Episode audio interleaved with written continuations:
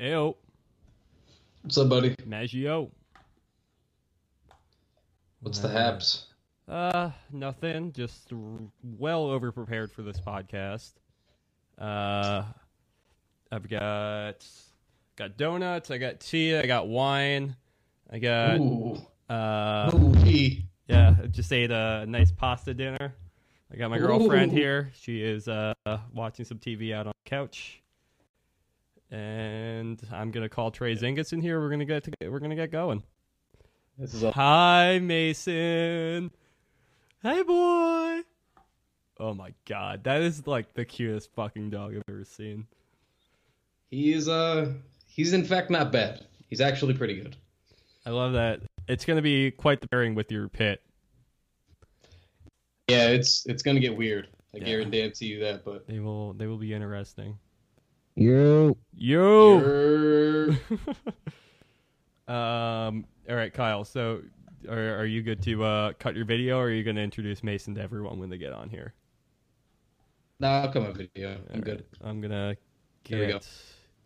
Let's go ahead and. Trey, did you want to see? Did you want to see Mason real quick? Trey, did you want to? Sure, pal. Look at this. Sleepy. So was he. Look at this. It me. Oh, whoa. Keep that part down. It's TKW after dark. hey, going Cam. on? Hi, what's up? Hello. You know, hanging out.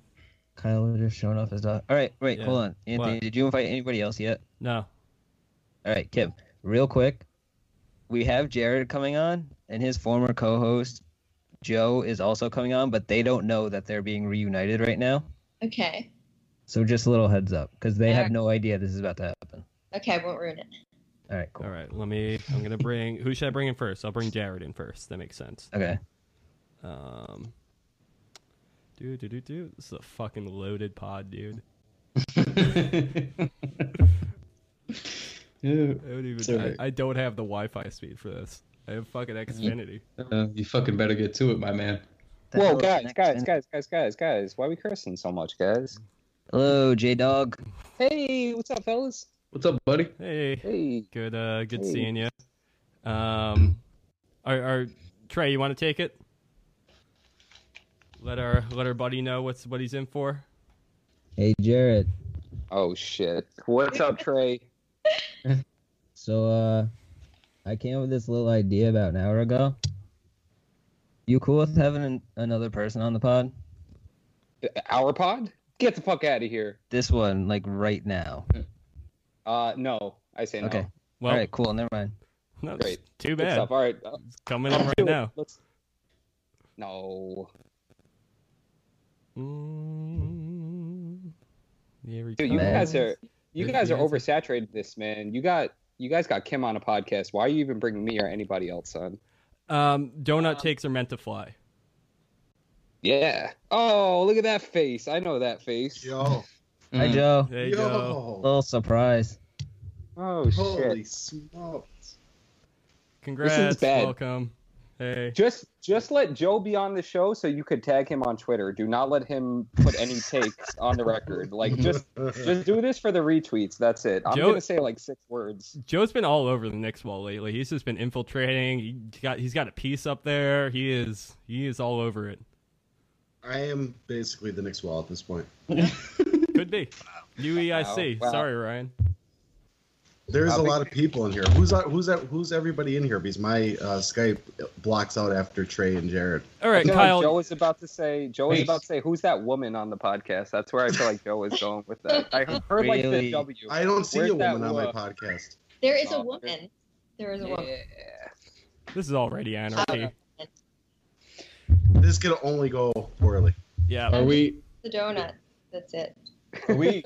Is this is this cold open? Are we still doing cold open? Yeah, no, this Or is, is all this- this is all staying, but you know, if you want to go ahead and intro the show, we'll put the music in here. That's one small step for man, one giant leap for mankind. Columbia, Columbia.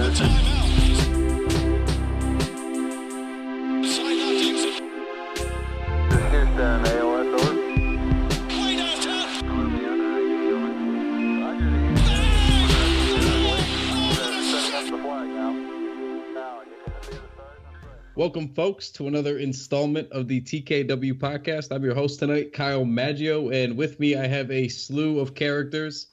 I have uh, the usual Anthony Corbo. What's going Yo. on, Anthony? Yep. I have the infamous Trey Zingis. Yo. I have both halves of the Relatively Speaking podcast, the uh, Joe Nardone and uh, Jared Mintz. Hey, Guys. yo, I thought Joe was Hey. gonna go first. I'm sorry.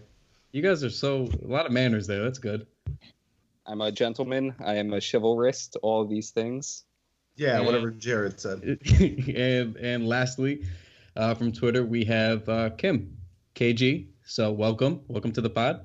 Thank you, podcast virgin. So go easy on me. There's Yeah, four of. We're, we're a very informal podcast. Sorry, We- that sounded awful. That was We all quite the way to introduce yourself. Gr- Great The debut. men who have never spoken to a woman before. Oh my god. And we're here. So, so uh, we're gonna cover a couple of things tonight. I, I figure, I mean, it's gonna go off the rails, and you have to expect that anyway. But let's at least start with some sort of uh, Knicks talk before that happens. Uh, I just wanted to touch on really a couple of things. The two most important and most fresh things, uh, probably Kristaps of late, his play, and also um, we've gotten to see Frankie Nicotine play a little bit, and that's exciting. Um, Yeah, he's it- done pretty much everything except score. So let's uh let's discuss. What do we like It's so time far? to get excited. Like let's let's raise that tone up a little bit because I know, I know we didn't have a great game last night. It happens.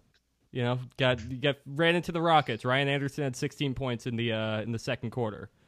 Could have been a Knick. But before that, it could have been a Knick. Could have been, have a, been Knick. a Knick. Instead, we got Enes Kanter, who I think outperformed him anyway in a lot of ways. But um, regardless, it's you know we can be excited right now. The last couple of games have been awesome. We last talked to Ian Begley, and he was you know we were pretty stoked then, but I feel like that was just the beginning of the run, and it was it was a pretty solid week for the Knicks, all things considered. I think. Can I just shoot out a general question? Maybe. Um, what's it like to not be at Kristaps' career high basketball game? I'm just curious. Can you guys Uh, don't, enlighten don't me? you do don't you do this today? All right, all right, all right, all right. Start I was, already? Seems a little early. I feel like I go next game and be at his career high basketball game. This is true. right, we'll, we'll talk. We'll talk Easily. next week about Wait, that. hold, hold on. Before before we scoot on by the career high game, uh, I just wanted to ask a quick question to those of you that are on the pod. Who who was uh the career high against? Who did he hang 38 of those things against? Serbian sensation Nikola Jokic, guy, Yikes. top five in the NBA. Nikola Jokic. Is that who Yeah. we're talking about? Yeah, I heard he was top five. I wasn't sure because he allowed 38 of those things. So I just wanted to verify when we got on that you guys are watching what I was watching. So Yeah, The uh, nerd darling. Yikes. All right. Uh, anyway, so Can I can I just interrupt real quick? My favorite thing about that game, I don't remember if it was the end of the first half or the third quarter, but Jokic was trying to get a three pointer up like after the buzzer, and Kristaps was not trying to let him get it up. You know, Kristaps is on Twitter all the time, like, stop talking about this Jokic dude. I'm not here for it. I'm team snotty dripping. I'm not Jokic. Like, we don't we don't mess with Jokic around here. Like, he was angry at him. The Kyle, which is the. Kyle Snotty like uh, team up against Jokic in the last couple of weeks has been outstanding. I- I- yeah, we've we've really been in our prime, I think, with this. We really hit our stride. I'm really proud of us. A lot of good synergy on there. Um, Shout out is- Vorp yeah. Twitter. yeah, shout out Vorp Twitter, really. Hashtag. Also, while, while I'm uh, airing my grievances, you asked our thoughts on Frank Nicotine. Is that is that the nickname? Is that what we're rolling with? Because uh, I I- kind of hate kind of hate it. I'm disappointed. He's I a, love, come on, man, he's addictive. Oh, okay, fine. Ooh. But what do you guys like? Do you guys like French I like Prince? the French Prince. I think the French Prince is good. It is good. Whatever you guys make the most most money merch wise off of, I think is what we should roll with. Well, This is Well, quite the experiment I'm here for. Yeah. yeah, I- I, I mean, I what do we have so far? We have the French Prince. We have Yeah. Frankie Smokes. I don't even know where Frankie Smokes originated from. I just started rolling with it, and then from Frankie Smokes, we got Frankie Nicotine, which was I think from Clem. Clem said Frankie Nicotine. Yes, he did. Yeah. Clem did. Also, uh, Chicago gangster Frank Nitti. I think we should be playing on that a little Oh. bit. Frank Nitti. Oh, well, there Yeah. you go. See, that That makes some no sense. Yeah, thanks, guys. Okay. Noted All right. Chicago historian Jared Mintz. Yeah, really. Well, be me. well, speak. Speaking of Frank, and we'll, get to uh, Dotson shortly as well. Um, are you guys actually excited, or are we looking for the positives a little bit too hard because we desperately want him to pan out? Um, how do you guys feel about the like three and a half games we've seen from him so far? Because I'm irrationally excited from what I've seen defensively and lately passing. He's just sort of been putting it together, literally everything except scoring. He can't score. I've accepted, I've accepted it, but um, Better I don't than know. Dennis Smith. Oof, spicy. Better than Markelle Fultz too, if we're being real. Perhaps Lonzo Ball too. I'm here for it. No, I, I, I, I get more excited by hearing people who play with him talk about him than what I'm seeing because they know more than I do. I've seen maybe three full games of him, but people talk about him like just wait. You know, they can see his habits, they can see what he's doing on the court. Like that makes me excited to just kind of see because I think practice is the most important thing now. We can't see how they're developing, but like, that gets me kind of going. what have you seen um specifically? I don't think I've heard much. Um, I've seen. I mean, I just read. Um, I don't even I remember who it was, but um, some broadcasters, and I just read um, somebody was playing against him. I need to find out the name, but just said that we're going to be seeing him for a long time on the Knicks, which that's all I need to hear. Like point guard who's 19 right now, sticking around for years. That's all I want to hear. I don't care if it's true. I don't care if it's just all I want to hang on to at the moment. I, I think this was uh, one of the quotes you were thinking of. I saw it on the Knicks Instagram before. It was from Jarrett Jack. He said, "I don't think he's even scratched the surface yet of the type of player he's going to be. The people in New York are going to get used to seeing him for oh sorry, get used to seeing him play for a long time."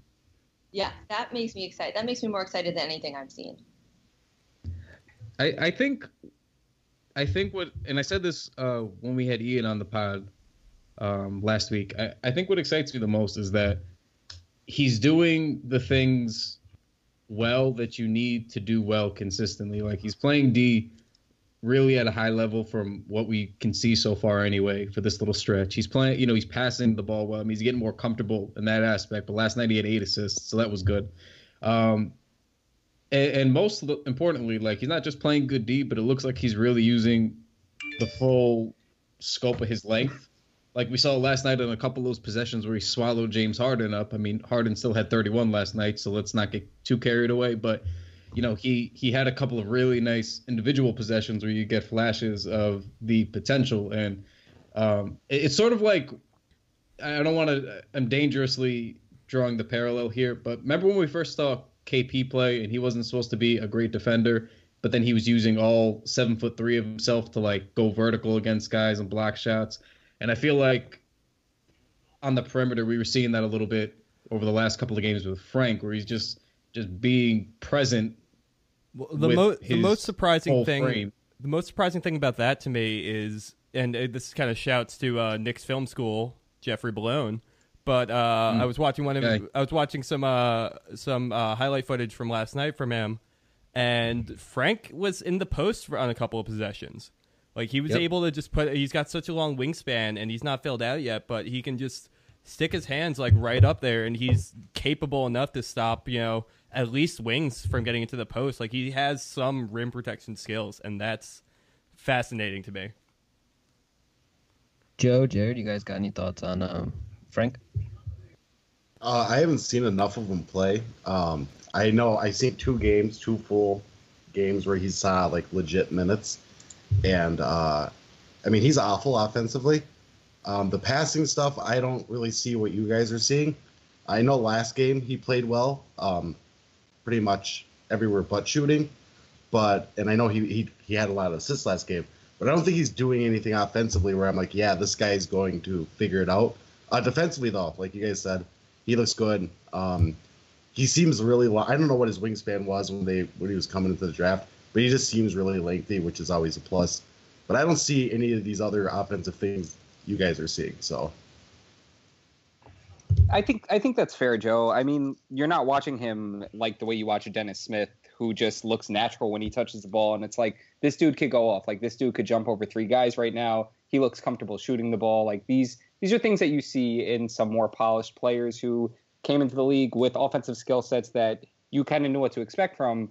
With Frank, I don't think anybody knew what to expect what he could do offensively because even last year, the last couple years, it's not like he played big minutes overseas.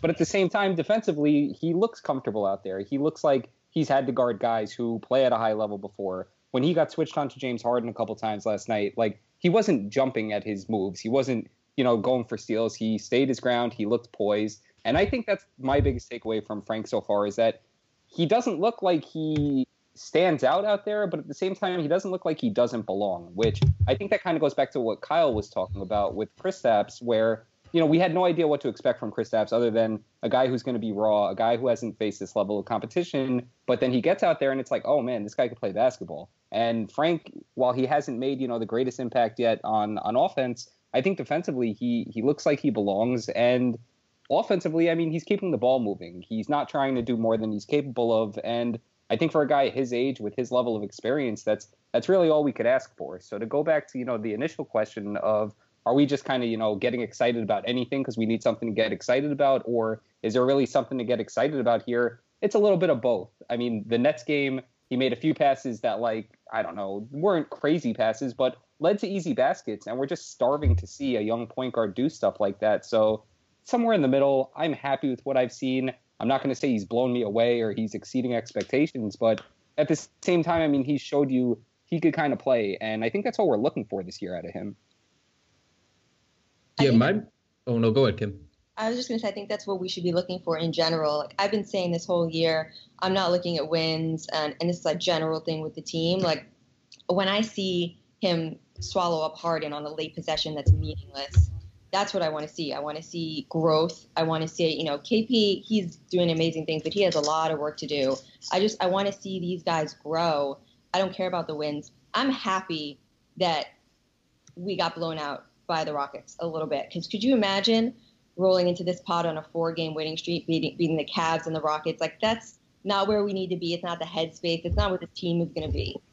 I think you know they're going to blow out some teams. They're going to lose bad to some teams, and in the end, like it's going to be about growth. It's not going to be about wins and losses. So I think so far, seven games in, we're right on track, and we need to be looking at these little little things that these young guys are doing. I would be so unbearable if they won that Rockets game. Just like for the record. This would be a hyped up podcast. Yeah, especially because uh, Timmy came out hot in that game too, and I was like, if he's just not gonna miss tonight, this might be one of those dumb games where, you know, we just kind of luck into it because the offense was uh, on a torrid stretch, and that's what I thought was gonna happen, and then the third quarter happened, and then the rest is history. But Dude, we don't Um, need we don't need luck. We got Jarrett Jack.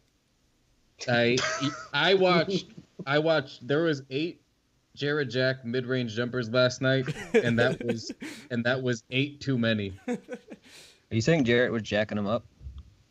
Oh my Next god! topic. That has please. betrayed. Next, How- next How do you still do this? It's pretty easy. I thought you got them all out in the group chat. My god! No, those were just rocks.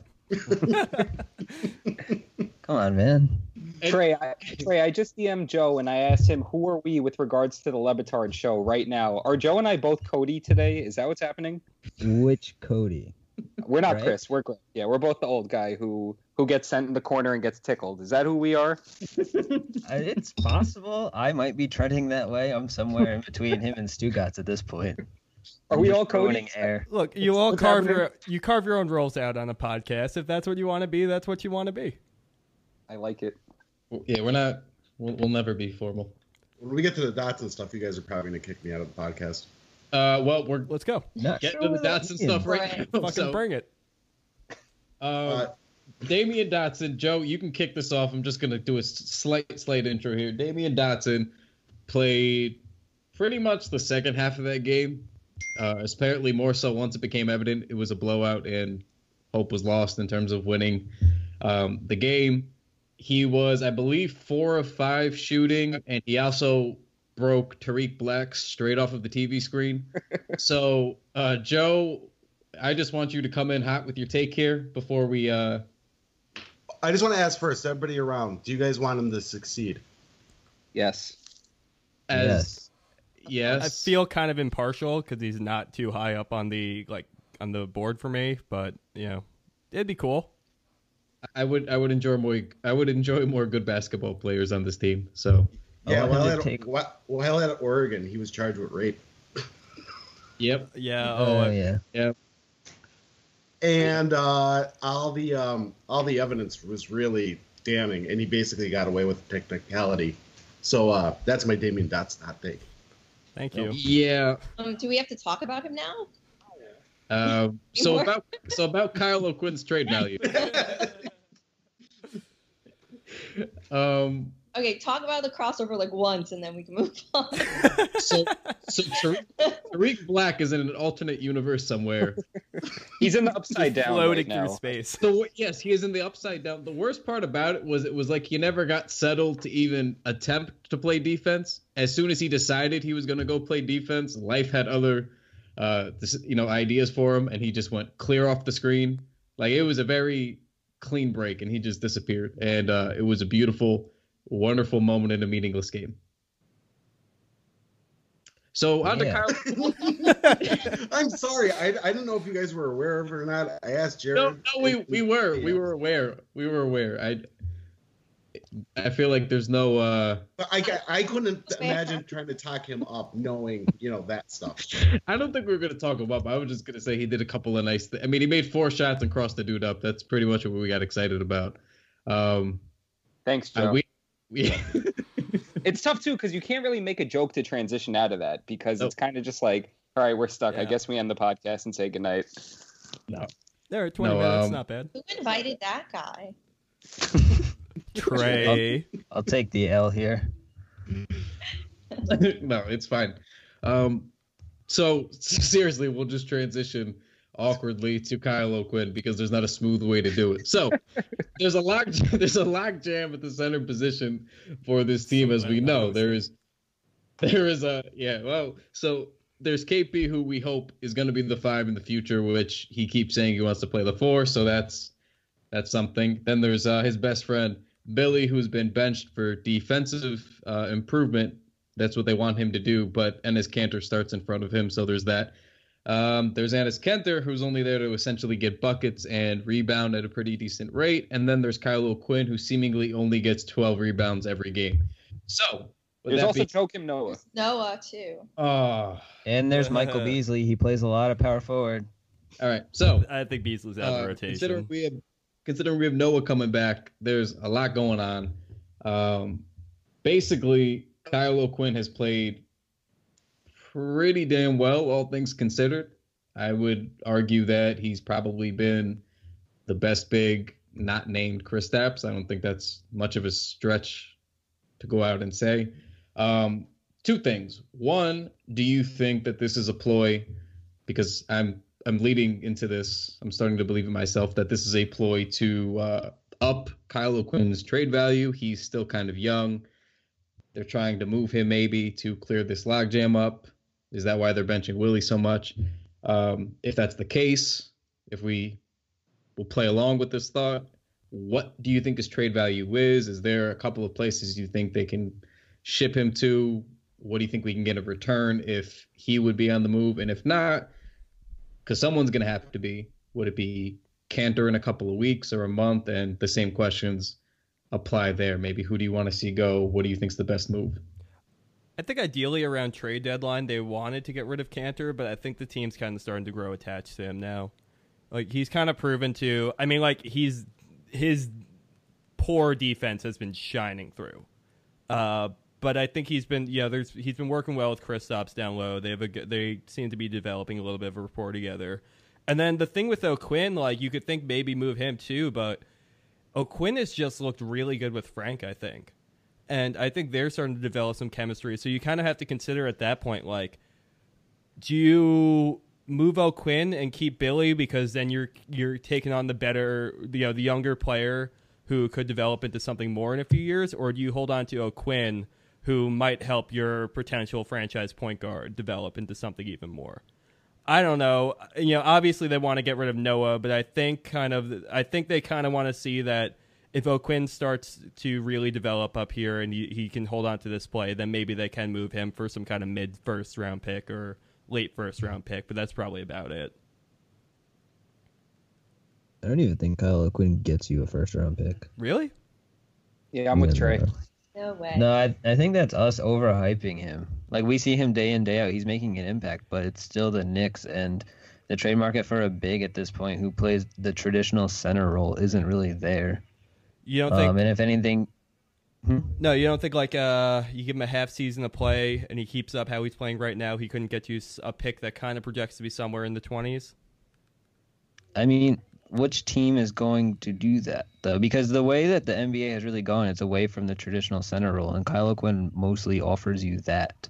And I don't think he's going to get a playoff team over the top. Like I don't think there's going to be a team that looks at Kyle O'Quinn and is like, okay, we could trade a first for that guy. I, I don't think.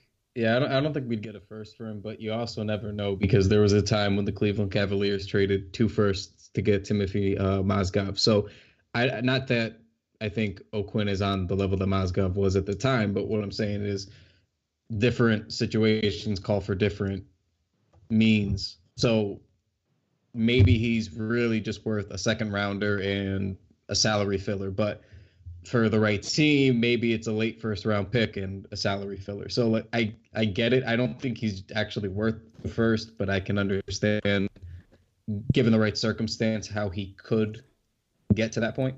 Now this is Danny. This is Danny Ainge, of course, but I could see Boston being a fit. Boston kind of got a, a little bit of weakness down low. If Aron Baynes doesn't quite pan out, which is, you know, telling because he's Aron Baynes, but um, you know, if he doesn't quite pan out, I could see them moving one of their late first, you know, their late first round pick this year to try to acquire some front court depth. If I was them, I'd rather sign Jahlil Okafor. Hmm, that's true. Like as sad yeah, as that that's sound- true. Okafor like, if- being on the market if- might might kind of tank uh, any kind of center value. But I mean, Okafor is expiring, and at Kyle O'Quinn's contract is still relatively valuable. With that said, if I'm the Knicks, I would rather have Jahlil Okafor than Kyle O'Quinn too. I, I think we're looking at situations here. We're going to need a team that's going to have an injury that's going to need a Kyle O'Quinn to come off the bench. You know, I agree with with Trey's point. I don't really think Kyle O'Quinn is taking anybody over the top. At the same time, I mean, his best role is probably just providing front court depth for another team. Also, at the same time, I mean, I don't know that he's not a guy that's going to stick around New York for a bit he's still relatively young. He does some good things. I mean, right now, aside from Dotson, who's played like 10 minutes this season, he leads a team in net rating. They seem to be better offensively with him out there. I know there's a logjam up front. I just think that he might be one of their more valuable pieces. At, at the same time, I mean, they have all these untradeable contracts. So if they do need to unload anybody, I guess it would be O'Quinn. I just I don't know what his value is right now. I don't I don't think it's particularly high. Do you think they're even looking to trade right now? I mean, I feel like they're just waiting to see what happens. I am. Right. How these guys develop. I would think that if anything were done, it would be at the deadline. Yeah, I Yeah. definitely think there's going to be time before they even do anything. And um, Kyle, was it you who said that you believe that maybe they're playing these dudes to um, boost trade value? Yeah, Um, I, I just I just think with how many centers are on this team, and given the age, given the value that's on their deals, especially O'Quinn, I just feel like there is there's got to be something to when you have that many guys at one position. uh, Maybe you're not actively looking to make a trade, but you can still be trying to draw attention to certain guys. Is a better way to word it.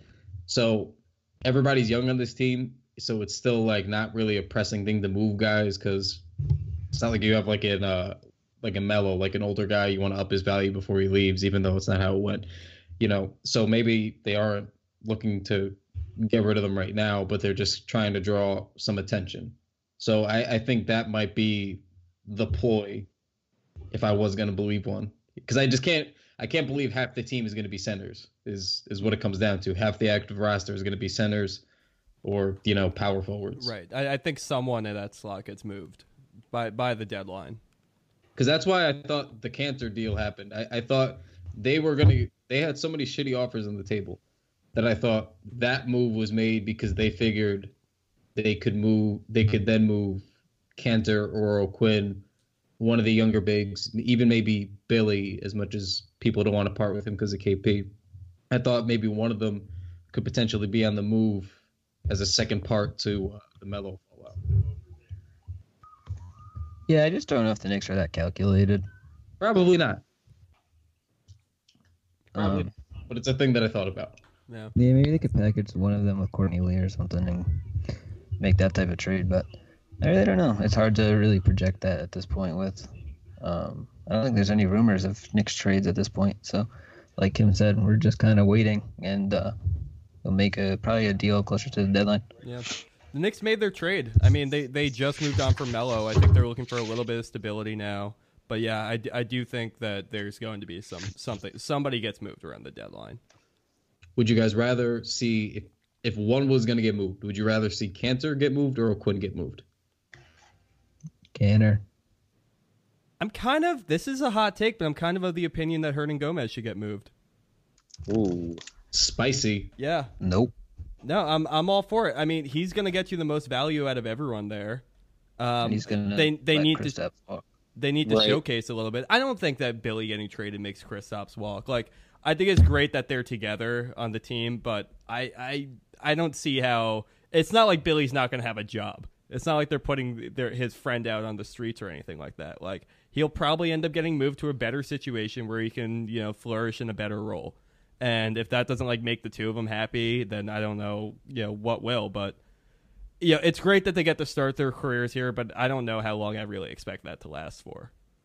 We're gonna get to it soon, but I mean, it's one of those things where it just came out that Kristaps wants to be made to feel special. I think you do everything to do that, and if keeping, you know, the best, the other best young big man on the team can also give you another talented player and keep your franchise player happy, I think you kind of prioritize that. I mean, like at the same time, looking at all this on paper, maybe he's the easiest to trade because he's a cheap contract, he's great, you know, sky's the limit for him, and he's not getting minutes on your team anyway. I just I'm I'm kind of all for catering to KP here, and I think keeping Willy kind of helps there. Yeah, I Not think that if, it's a make or break, you know, but if the point is young, cheap, developable youth, then yeah, you got it. Why give it away? Yeah, absolutely. And he's still a second round pick, and you control his um, contract rights for quite some time, I believe. This is true. As the He- he is on CBA gets great broken down. contract. Joe, what do Um, you think about Willy Hernangomez? You're awfully quiet over there. Listen, honestly, uh, I think you guys overvalued Kyle O'Quinn on the market quite a bit. Uh, maybe two seconds. Um, nobody's trading for Kanter, and uh, for Hermie, uh, the only the only teams that will want him are bad teams, and all the bad teams already have centers. So I don't think you could move any of them. All the bad teams have centers, folks. You heard it here first. Well, all the bad. All right, The name, a bad, name a bad name a bad team that's going to give up a first for him. Jared, is that a fine? Put in the bucket. T- or the Well, name, tickle- well, name, name a team. Name No, a no, bad no. team that's going to give a lottery pickup for him. No, Nobody. no one So, I is. mean, but like, uh, but I, I, I don't think that he gets moved to a bad team though. I don't think any of our centers will get moved to a bad team. I think any of our centers would get moved to a you know a good team who's looking for depth. I mean that's the thing you look at with Willy or Kyle O'Quinn. They're both on great contracts. Uh, it would be a lot easier for a good team to take them on than some other players out there. Well, a good team's not going to take on a second year player to, to get over the hump. This is true. That might, that might just mean that O'Quinn is the uh, is the depth piece that could be moved. Depth piece. I'm there, I'm like, not saying he's a starter. I'm not saying he's getting a lottery pick. It's not. That's obviously not going to happen. And you know what? I think maybe two seconds is more correct than a late first round pick. I'll go with you on that. Um, I thought I thought but a yeah. second. Yeah, I thought was a, with yeah, I thought a a, singular. a singular second from like a, a good team, like not a good team, like a good draft position team. So it was like a thirtieth, okay. So, thirty ma- second pick. so so something like we got uh, that like we got coming up in this year's draft with the uh, with the Yeah, Bulls give or take. Yeah. Listen, you guys are all mad at me over the dots and stuff, but I give you all a chance. I give you all a chance to say no. You know what I mean? I asked you specifically, just say no, and you all said yes. Not, You all wanted them. you're right. You're also right that Knicks fans consistently overvalue essentially everyone on This the is team. true. So Whoa, whoa, whoa. and that's I'm like the lone non-Knicks fan here. I feel like I'm the island. That's why I'm not talking. That's why you should be talking. We need you to to speak your Break this You rationale. yeah, you have to level us out. Well, outside of Kristaps, your whole roster is a disaster still. I mean, there's Did not nobody. The Michael I mean- Beasley slander, man. not- Come No, listen, I love Michael Beasley. The goat Like, is I'm- in New York. Yeah, I I have the coffee mug. I can't be objective with him. I told Jared the other day on his podcast that I think he could average 25 points per game in the NBA. On I will- 15 field goal attempts a game, Joe. That's what you've ever said. And all you do is say ridiculous things. So I don't know where to go from here, guys. Jarrett Jack is old. All right. Yeah, Should there's we- your take. Should we just transition into Oh. KP here? To have centers. Yes. So yes, so before Jared uh, somewhat transitioned us seamlessly before we very you know we fell right off the rails after a beautiful transition. Um, Kristaps' brother had a very telling quote.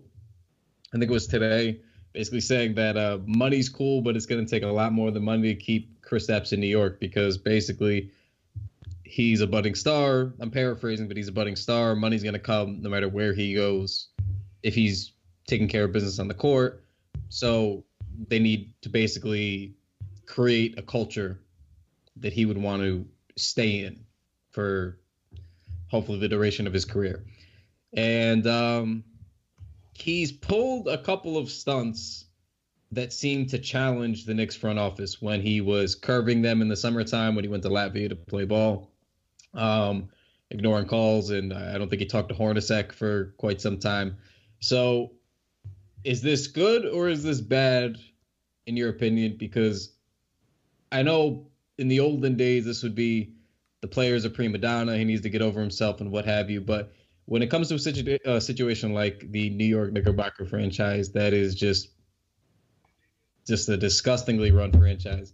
I think it's, and I was on board with the summer power moves with curving them. Um, I'm on board here too. You can't just keep letting a bad situation run as poorly as it has been, and I think it's it's good to be challenging these things publicly. He knows that he has the leverage. He knows that they're going to want and have to keep him here, and he's basically saying your money's not good enough, which is what the sort of the selling point always is is the Knicks will, will throw money at you. So I like it. I think it's a good move. It, it's a bold move for sure, and some people will still somehow side with management and the team, but that's neither here nor there. But I I sort of enjoyed seeing that today. I agree. I liked it. I do think the Porzingis is Porzing the Porzingis family needs to tread lightly because this is a very very petty team, petty Mm. management, and the second you cross there's this there's a line with Dolan we don't know what it is, but the second you cross it, it you know they'll just be irrational. I like what they're doing. I liked the move, skipping the exit interview. I like basically trying to set your own boundaries for the kind of culture you want. I think it's all good. I don't mind anything Janis said, but I think it's weird timing. It's like the beginning of a season where KP is basically taking over the team, and he's nowhere near being offered an extension. And um, I just think it's a w- really weird timing and somewhat threatening, but maybe it's just a translation. I say I go with it. I like it, but tread lightly. I feel like like uh, th- he's trying to just like introduce his own extension talk in here. This is like this is Kristaps trying to you know say like because we haven't been talking about the extension at all, like you were just saying. Like it hasn't really been on anyone's radar. But maybe this is Kristaps just trying to say like, oh, this is the trying to remind us all that you know the money's still on the table. He's performing well right now. Uh, but he wants to make sure that things are going as usual because that's the only way I can think of it. Because wh- why else would Janis come out and say that you know yeah, he's not gonna we shouldn't get too excited because he might not take the money when everything is going well right now. Kristaps is playing like a monster. Uh, you know the team is performing a little bit better than I think anyone thought, and it's it's looking like he's having fun out there on the court. Um, I don't see why his brother would want to come along and try to you know rain on the parade, uh, unless Kristaps is just trying to throw a subtle reminder to everyone, like, you know, keep me happy. Don't don't uh, don't let me tread here. Also, uh, Kim, the the term is Porzingai. I was gonna say I don't know if it's Porzingai, Porzingis's. I it's I- the whole family because they all Obviously, they're all making decisions together as one. This is not like one person saying one thing. The plural They could be like- Porzingods. I don't know. God. That's better. I mean, it was Alright. only four months ago that he was on the trading block, and it was only like a month ago where they totally mismanaged the whole Carmelo thing. Like, I think it's short memory for us to just credit this season as everything going well when he was so close, or when um, bad times were like not very far away in the past. I think it's just the recency of him being on this tear that he's been on. I think that just it, it helps people forget. You know, we wanted think about it. I mean, last year we wanted KP to take a step up, and we knew that he couldn't because Melo was still there, and for whatever reason they traded for Derrick Rose, and we knew those two things were going to block him from taking that step forward. And then we've been saying it for a while now, like he needs to get his own shot. He needs to be the number one option. He can do it, what have you. And then he starts the year with uh, at uh, five out of seven games were 30 plus points. And I think people just get lost in that and excited because we expected them to be 0 and 82 for the most part, and then they go three and three, and Chris Kristaps is dropping 30 something points. So, yeah, I mean, and and Knicks fans are always irrational, always irrational, and I think that feeds into it as well. So, you finally turn the corner from the Carmelo stuff, the Derrick Rose stuff, and then all of a sudden KP's dropping 38 points on Nikola Jokic, who's top five in the NBA, and then you get a little bit more excited than maybe you should. So I don't know. I kind of I don't think the timing's actually that weird because I think it comes on the heels of that. Like you see him do all these things, and it's in the middle of people getting excited, and then that's why I think it's such a a bold move. It's because in the center of him being on such a hot stretch, because there's going to be low points in the season. They're basically while all attention's on KP, while we have uh, you know Enes Kanter saying he should be in the MVP discussion, you know, um, network Jason Concepcion, he was talking about him being top 15 for sure today on the Ringer podcast.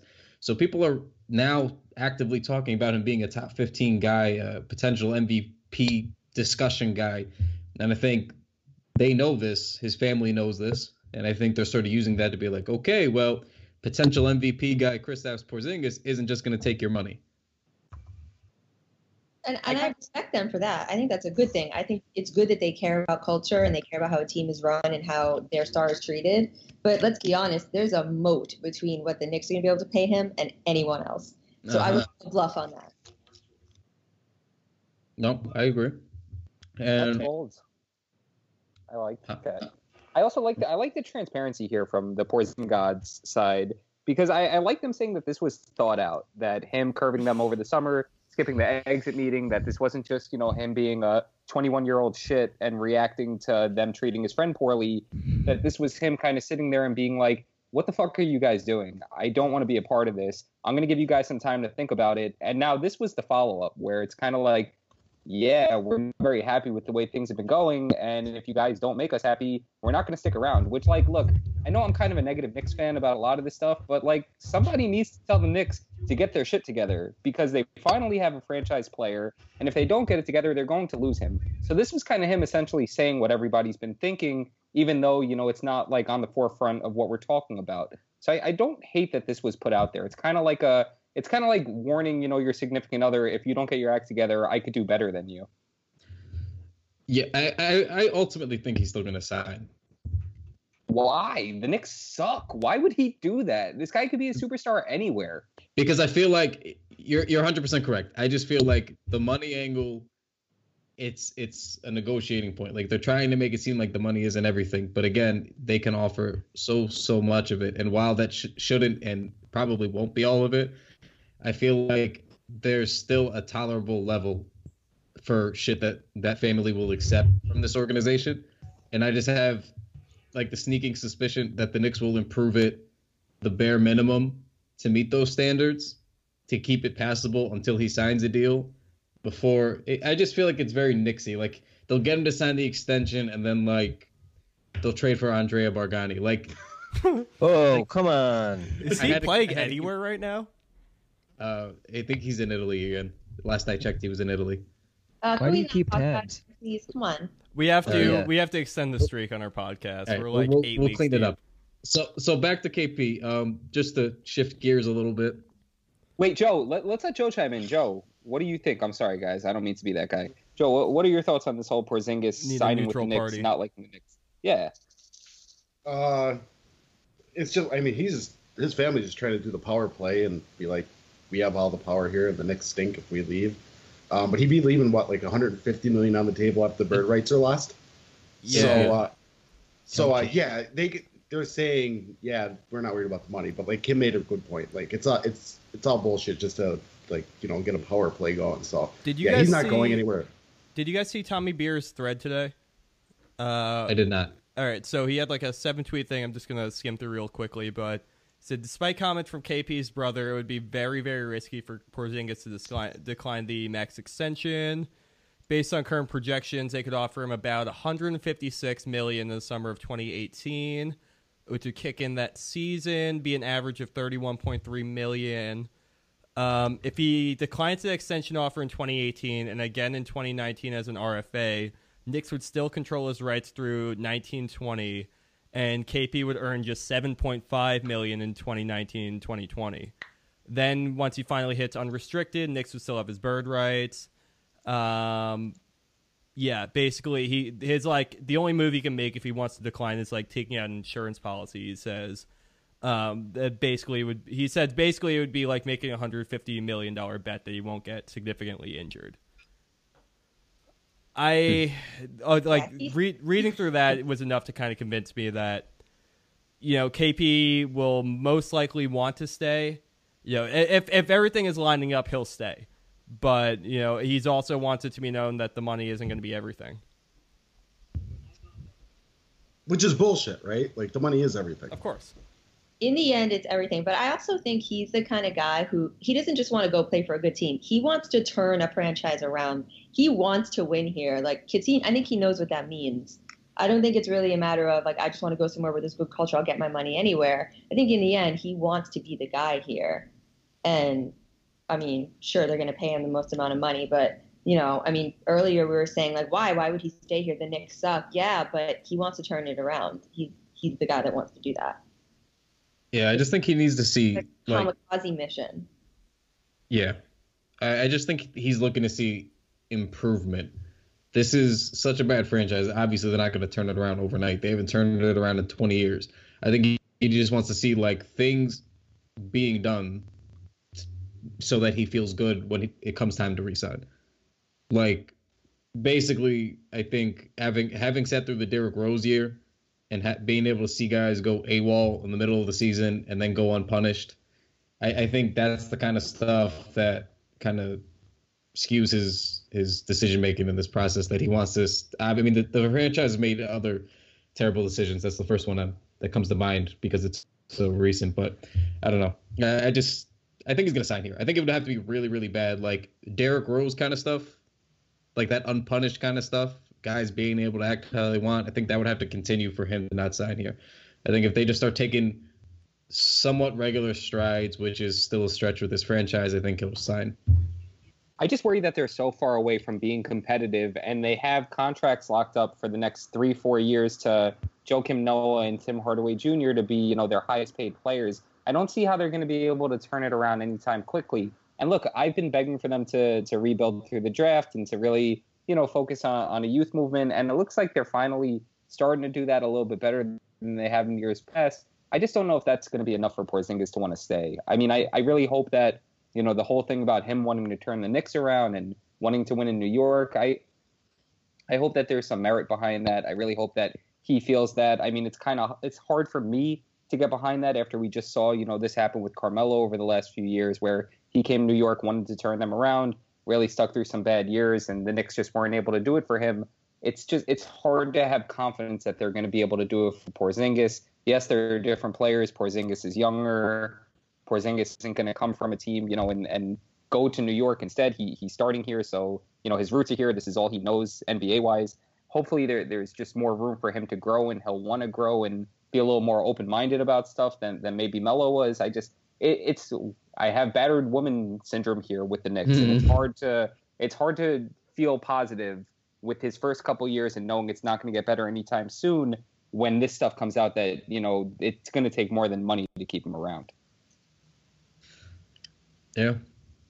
Um. So Sorry, guys, I didn't mean to kill the mood there. No, no, but I mean, we gotta at least segue to the accolades. It's all right. I Joe mean, did it a while ago. He Don't killed bring the while ago. relatively speaking podcast on the Knicks wall, apparently. so, so now that we, you know, said we had to say about KP signing or potentially not signing, um, to stay in the present, what do we see for the remainder of the season? Obviously, thinking he's gonna continue to score 30 points a night, five out of seven games, is likely a stretch. Um, the MVP talk is obviously way premature. It's probably not going to be relevant at the midpoint of this uh, season. But what do you think he can actually accomplish individually this season? Because playoffs are likely out, MVP's likely out. Um, so, what are some things that uh, you you think maybe he could potentially uh, do individually? Whether it's most improved player, whether it's a, a shot at the scoring title, um, just anything. Well, definitely. I think we should go Joe here for. I think we should go Joe here first for the like the basic realistic view, and then we branch off and do like the Nixie stuff, like the Nixie fan stereotypical, like oh he's going to be the MVP in this year. So I'll go last because that's my take. Did you go first just now? Is that what happened? I did, didn't I? Nice. Take it away, Joe. Uh, yeah, I, I think he, I think he'd be most improved player, and uh, I don't think he has a chance at MVP, and that's not really his fault. It's because the Knicks aren't going to be good. Um, other than that, there's no playoffs. There's the All Star team, obviously he'll make, and uh, he'll probably make a first or a second team All NBA, but uh, not but like as if that's like a bad thing. But um, yeah, that's it. Like there's no he, there's no other awards really for him to win. He's not going to win Defensive Player of the Year, and uh, he's not going to win the scoring title either. Sorry. No, no, that's, that's. I think that's fair. I don't think he's going to win the scoring title. I think there's a lot of other guys out there who are going to be competing for it. Um, Well, only reason I bro- only reason I brought the scoring title thing up today was because I, uh, on the way home from work I was listening to the Ringer podcast and uh, Jason is it Conception or Concepcion? I don't want to pretty say sure it's this wrong. Okay, so Jason Concepcion. I just feel like that's a really fancy way to say what I thought it was in my head. so I just wanted to make sure that I was I was saying it right. I didn't want to be rude about it. Um, no, he was saying that. Uh, oh yeah, you know, at the beginning of the year, it would have been wild to think he had a chance at the scoring title, but you know, watching him, you know, be the only real scoring option on this team, you know, now I don't think it's so far fetched to say he's got a real shot at it. He's like, that would have been crazy, you know, last week to think that. He's like, but now uh, after seeing it for seven or eight games, I, I feel pretty good about basically saying that he could be uh, in the running for it, which I, I don't think he wins it. I mean, you have to score a lot of points in today's NBA to win the scoring uh, title, but I, I don't think he wins it. But to be, I think he's going to be league leader. I mean, probably top 10, right? Maybe. I buy that. Yeah, I think uh, I think he's top ten. I think he has a shot at actually winning the scoring title this year. I mean, you look towards the top right now. Obviously, we have Giannis leading the league at the moment, and I think he stands a good chance of staying there. But most of the other guys, like along the top, have other really good players next to them. And who's the second best scorer on the Knicks this season? Michael Probably Jordan. Hardaway in the long run. I'm glad that we got five different answers on that. That's amazing. And but that that's the point though. I mean, like Courtney Lee's not going to come out firing. Neither is Lance Thomas. Like Enes Kanter is going to keep doing what he does. Maybe Beasley one day gets his 25 points per game on 15 shots. He I don't know will. if we'll see it. We'll see. Uh, I just think I think he's definitely going to finish top 10. I think he has a good shot at finishing top five. And I mean, look, if the guy's able to stay healthy and he's able to keep this level of energy, I mean, he looks like a different guy. His body's definitely transformed from when he came into the league to where he is now. I think he's ready to handle the scoring burden. And I know we're waiting for these lulls. He's not going to come out and drop 38 every night. Probably not going to average 30, but like I wouldn't be shocked if he's in the high 20s this year. There's no one else to score the basketball on this team, and he's got a lot to prove. I, I think he has a shot in terms of awards. I mean, he has no chance at MVP. Defensively, he's not going to be there. If he wins the scoring title or his top five, I think he's got a real shot at most improved player. Kim? Yeah, I'm a lot more conservative than you guys. I feel like most most improved is a possibility. I think we need to brace ourselves. I think he's going to get tired this season, and I think there's going to be a little bit of a lull in the scoring, and it's going to look bad.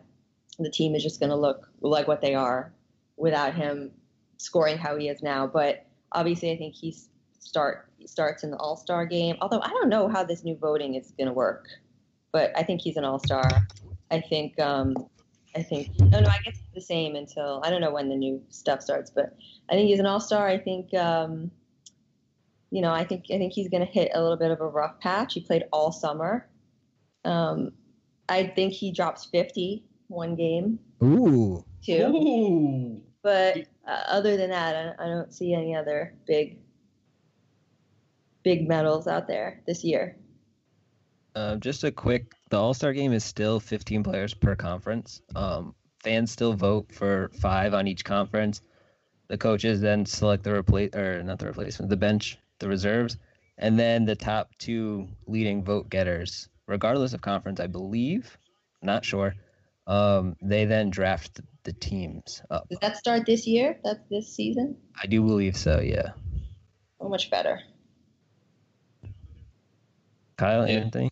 Oh yeah, I, I just didn't think I- I'm fairly conservative. I didn't think the scoring uh, title thing was. I don't think he has a chance to really win it. I, I think he's going to be top ten. I feel pretty comfortable saying top ten, just given the landscape of this team. Um, he's going to be asked to fill fill it up, whether it's on too many shots or not. I don't know how efficient he'll be by the end of the year, but I think top 10's likely where he ends up, in my opinion. Um, I think he does have a real chance at most improved for that reason. I don't know. I, I don't think he's going to win it, maybe, but I think he's got probably the best chance to win most improved, if any award. Um, and I think obviously he's a lock for the All Star game. I feel very comfortable saying that. Um, Joe mentioned uh, all, he could be in an All NBA team, and it's possible. I think that's also possible. So a lot of like I'm sort of wishy washy on it because just I, I don't know. This is his first, like Kim was saying, is this is the first year that he's been the number one option. He's going to be asked to do a hell of a lot on both ends of the floor. You never know when he's going to really tire and give out and how it's going to affect you know the numbers and everything else. But I think an All Star for sure, with a real chance of winning Most Improved, top ten in scoring. That's kind of how I see the season going. He'll be an all star starter this season. He'll finish top five in scoring. And he's gonna win most uh, or most improved player. I almost wild out and said most valuable player. That Yeah, I yeah, that was a fine line you were walking. Whew. Uh nah, he's he should be most improved. I think he's already jumped five points in scoring. What's he what is he, like twenty two last year ish? He was low twenties, right? Or was he even lower than that? I think, No, I don't think he hit the twenties. I think he was 18. Okay, so he's He's at 18. 20. He's at 28 right now. I think he can hold that, and that puts him right now behind Giannis, DeMarcus Cousins, and Steph Curry. DeMarcus Cousins will not stay this high, I don't think, just because I don't think there's enough for Davis and Boogie to both get theirs. Um, so that puts him like top three. I think he can do that. I think that's possible. I'm totally all in on my large adult son. Um, this is his year, year one of making the leap. Um, yeah, he'll finish top three in scoring at me in June when I'm wrong. That's cool. Um, yeah, I'm gonna go on record with that one. Top three scoring, wins most improved, and is an All Star starter. okay, Anthony. Lock it in. Yeah, I'm. I am at the point where I think he, he could really make most improved player. He would be my vote right now. If he if he sticks around the like 28 points a game, like Trey's saying that he can, then yeah, I think you, you give it to him right away. Um, and yeah, he'll. I think he'll be an all star starter. I don't have any any doubts about that. Especially, or no, they changed up the whole uh, the whole all star format for this year, right? It's like the whole draft Yes. system thing. Yeah, yeah. Yeah, yes. Welcome to the podcast. Sorry, I, I, I stepped away for like uh, for like three minutes. Um, I threw you guys a BRB, but uh, yeah, no, he, he'll. I think regardless, he'll still probably get in. I think he's a super popular player in the league. So, um, yeah, I I, I think uh, uh, those are kind of the consensus sticking points that I'll stay with there. MIP and uh, and and yeah, All Star starter, and that should be enough to. Uh, you know warrant the extension coming up and to convince me that he's you know for real moving forward, even more than he's convinced me so far. All right, uh, Anthony, I'm just going to let you take the reins here on the donut talk. Oh, what I've been waiting for. So, I consider myself a donut connoisseur. I have I have donut experience. I've I worked in a donut shop for damn near two years. Um, I have tried all of the kinds of donuts, and I'm here to tell you why all of your favorites are wrong. So, Okay. Ooh.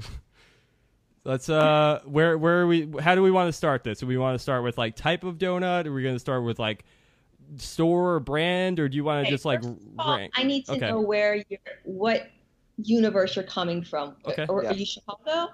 Am I what?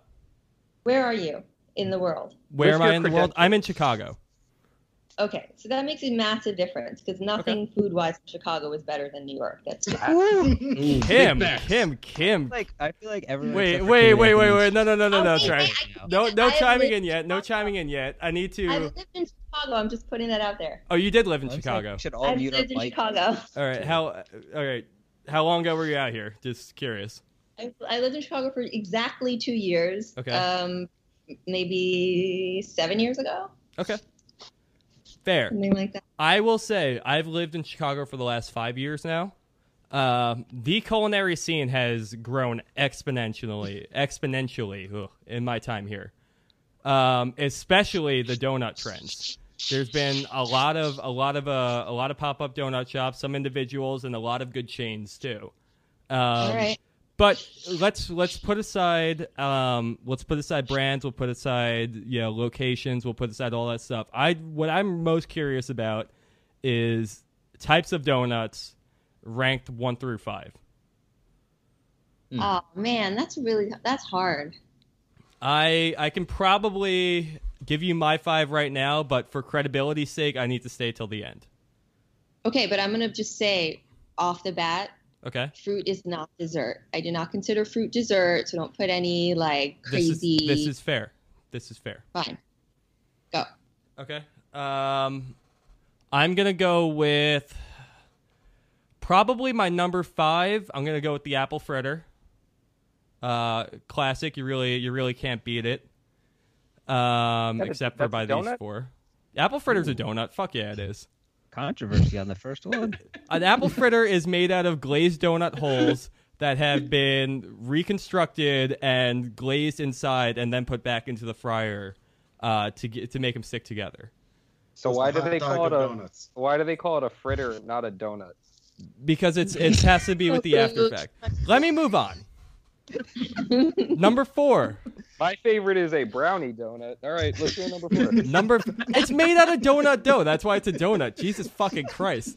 Um, number four is I'm gonna say uh, kind of a controversial one here, but blueberry cake donuts, real, real, real No. good. No, that that's that's good. I'm not a big donut guy, but that's good. Okay. Number three. Standard glaze. It's classic. Mm. It's a classic, and you just don't fuck with a classic sometimes.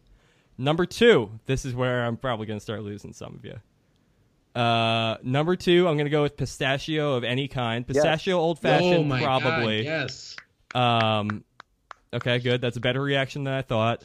Pistachio was for an elite palate. I've And- saying this. And listen, like I said, I, I've been I've been through the donut world. I've been up and down. I've I've spent time. I've I've cried in donut stores. I've laughed in donut stores. I've shed blood. I had a lady get her key stuck in the wall of a donut store one time, and I had to deal with it. It's a whole a whole thing. But my number one after all those experiences and trying all the donuts is the coconut cream donut. Spicy. Don't at me. I thought he, I'm with you on that one. I'm with I thought he was gonna say Boston cream. I was gonna log off. No, I'm off on Boston creams. I never really had. Uh, it's too much chocolate and like the like neutral cream. I ain't about it. But um, all right. I don't know if the rest of you have takes or if this is just me and Kim. But Kim, let's do it. All right, I'm going to do this a little bit differently because I'm assuming most of the Knicks Wall podcast listeners are based in New York and are Knicks fans. So I'm going to give you the places you need to go to get the best donuts in the city. Yeah. Oh, And- Ooh, talk about it. exactly what to order when you This get is there. good. Next time I'm Because I back. have eaten all of them. Okay, so number one, donut plant, Lower Yes. East Side. I think there's a whole bunch of different donut plants, but Brooklyn Blackout, man. Brooklyn Blackout is like my number one or two. Whoa, I'm sorry. I'm whoa, sorry. you're not even going to get through. it is amazing. But you got to get the dough seeds, which are basically small, round amazingness filled with either creme brulee or hazelnut cream. Those are first and foremost. Stay away from the square yeast donuts; they're not good. Um, donut plant, amazing. Number one. Donut pub is an actual bar where you sit on bar stools and you order donuts. Hmm. Mm. It's on 9th Avenue around 14th Street. Go all around deliciousness. Fluffy, light, amazing. It doesn't matter which one you order. Get a box of nine. I've done it. Um, new and fancy is what uh, Deuce, which is in the William Vale Hotel in Williamsburg, and there's a pop up in Soho, and it's Wylie Dufresne Donuts, and they do an ice cream sandwich donut, which is a strawberry donut and a blueberry donut with vanilla ice cream in between, rolled in some sort of like amazing or crispy multicolored crap that's delicious. Oh man, that's so, that's so good. We used to do the like donut ice cream sandwiches at the place I worked at. Um, they would it would actually it was gelato for a while, and it would just be they just cut the donut in half and stick uh stick some gelato on the inside. It was perfect. But anyway, I digress. And they freeze these so you can just eat them that they don't get messy. Um, Yeah, yeah. But then they also have they've got like Mexican hot chocolate donuts, they've got espresso donuts, and they serve it with coffee milk to dip it in. So go there because it's amazing. Jesus Christ. Yeah, I know what I'm talking about. no, and this place is around the corner from my job, so it's bad. Um, all right, I'm gonna give you. I think good old fashioned Krispy Kreme in New York is perfectly fine if you're really under pressure and you need a donut. you got to get fresh Um, Krispy Kreme, like like Of- it- always. yeah If you have the Krispy Kreme or Dunkin' Donuts, which I never do, but if you have to, they have to be fresh. There's nothing worse than old Is that like Krispy. I feel like that's an oxymoron. Fresh Dunkin' Donuts.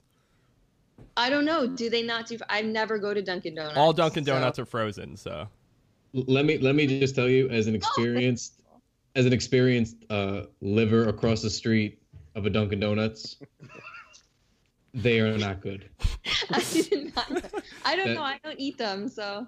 Yeah, th- it's You- you can directly across away. the street from my house. It's it's you sometimes go because you have to, and the Dunkin' Blueberry Cake is, not is the only solid donut I've ever had from them. That that was my donut take. They're not good. Okay, thank Sorry Alright. to bring the mood down. Just bring- yeah, bring it back up. Okay, I'm gonna give you one more. Underwest Donuts. It sounds a little kinky, but it's not. Under Underwest is uh, all the way on the west side. I don't know what block. You got to Google it, but they're all delicious. And this is gonna be really bad. I'm gonna get complaints about this one, but I one that I hate that people love is in Bed Stuy called Dough, and they're just they're really doughy and awful, and so that's on my no list. But there you go. All the most amazing donuts All in. New York City. You're welcome. I don't know if any of these places were around when you were in Chicago, but um, definitely not Stan's Donuts. Um, Why why do you say that, my friend? well, no, I that's uh, my former employer. Um, no, Stan, Stan's Donuts is fine. Like they just definitely weren't around when uh, when Kim was out there because I think they're only like two or three years old at this point. But um, they're good. Um, Do-Rite donuts that pop up out here pretty often. They're not they're not bad either.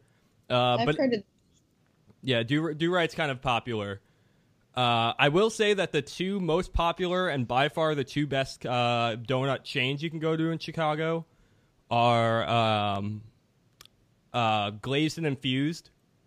Definitely, definitely solid if you're ever in town. They're everywhere. And my number one favorite donut spot out here is Fire Cakes. Fire Cakes, they make a uh, they make a pistachio old fashioned that is just out of this world. And where I work right now, I have on my one cross street a glazed infused, and on the other I have a Fire Cakes. Um, and funny enough, my internship when I was in college was on the exact same street that I currently work on.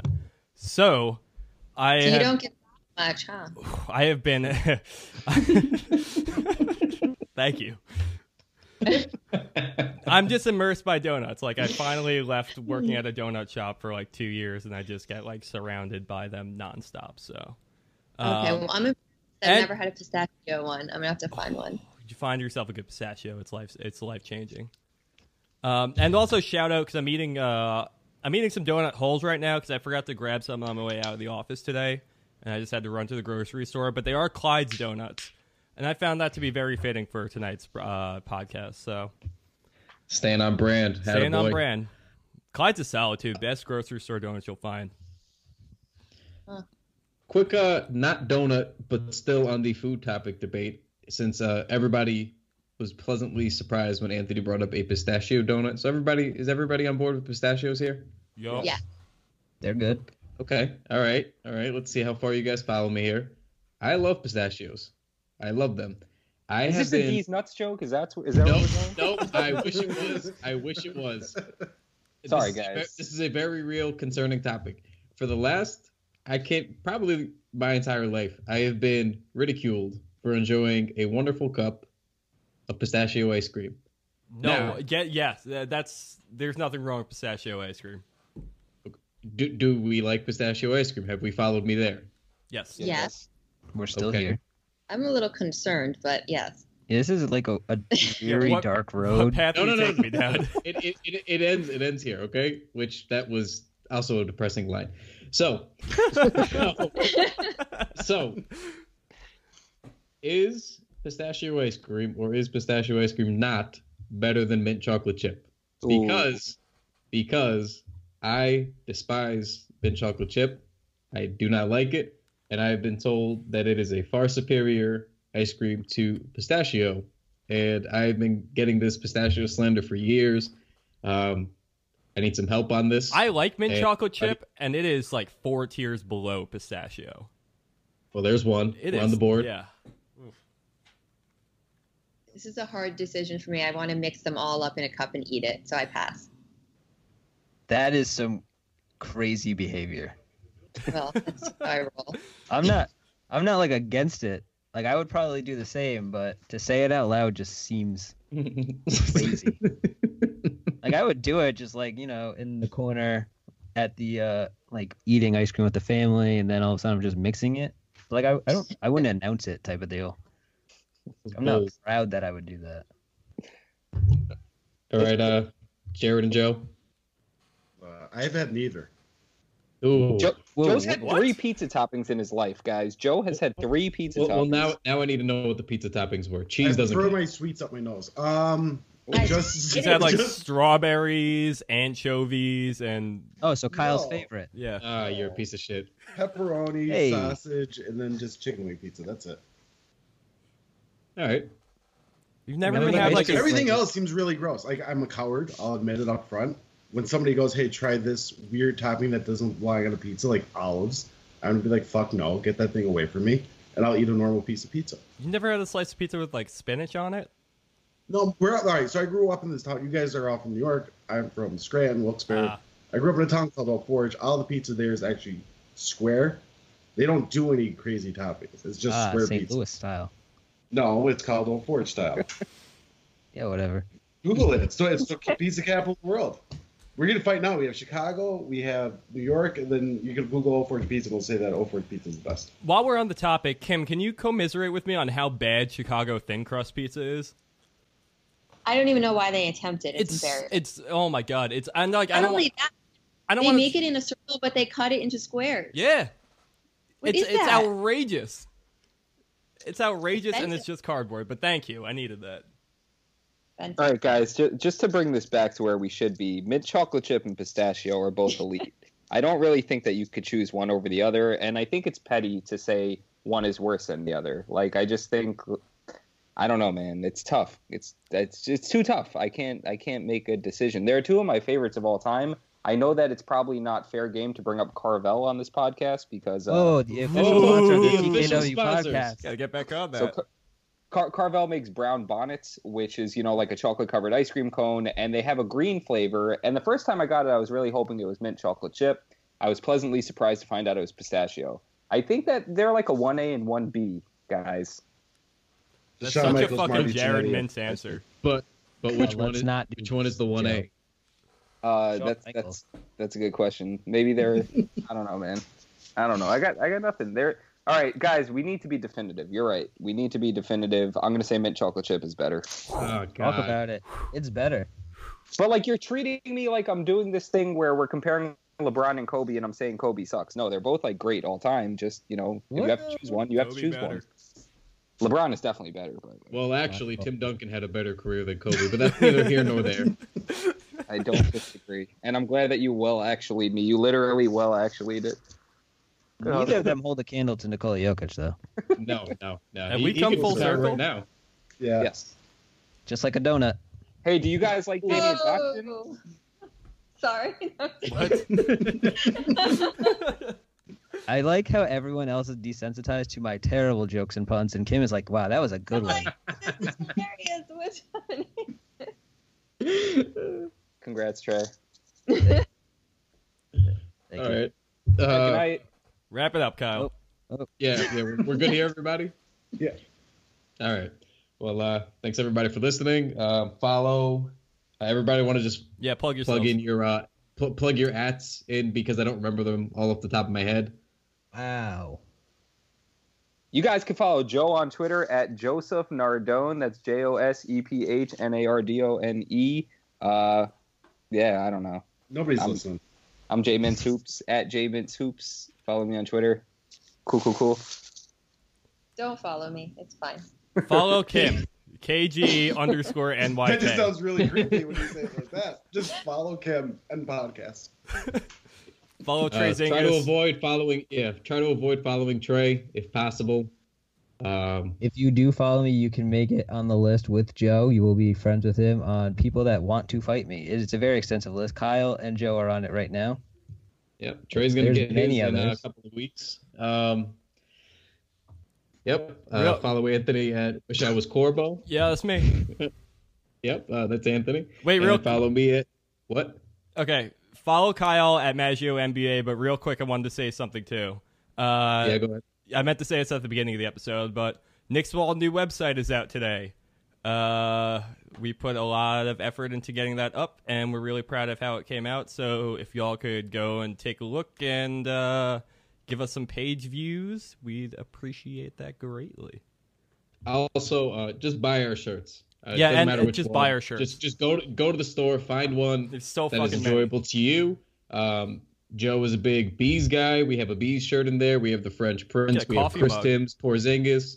We have the uh, the evergreen KP U up shirt where he's Mhm. shooting a DM.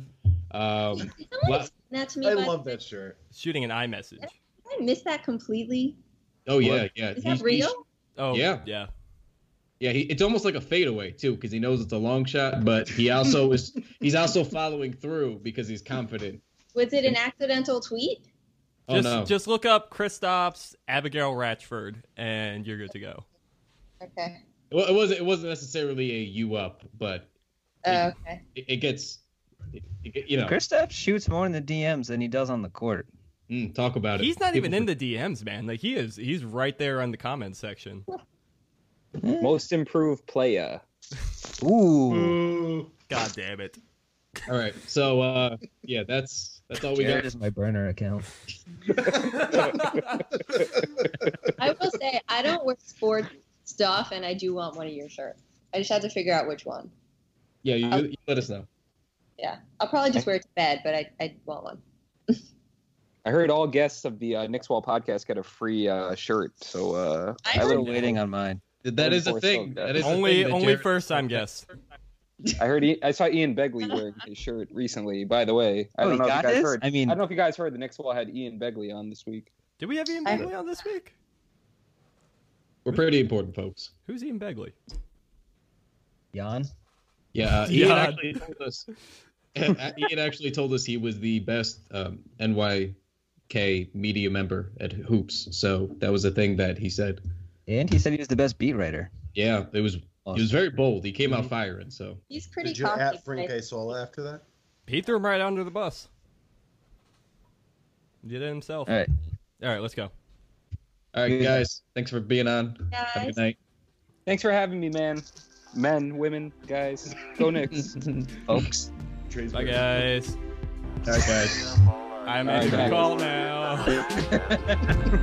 now.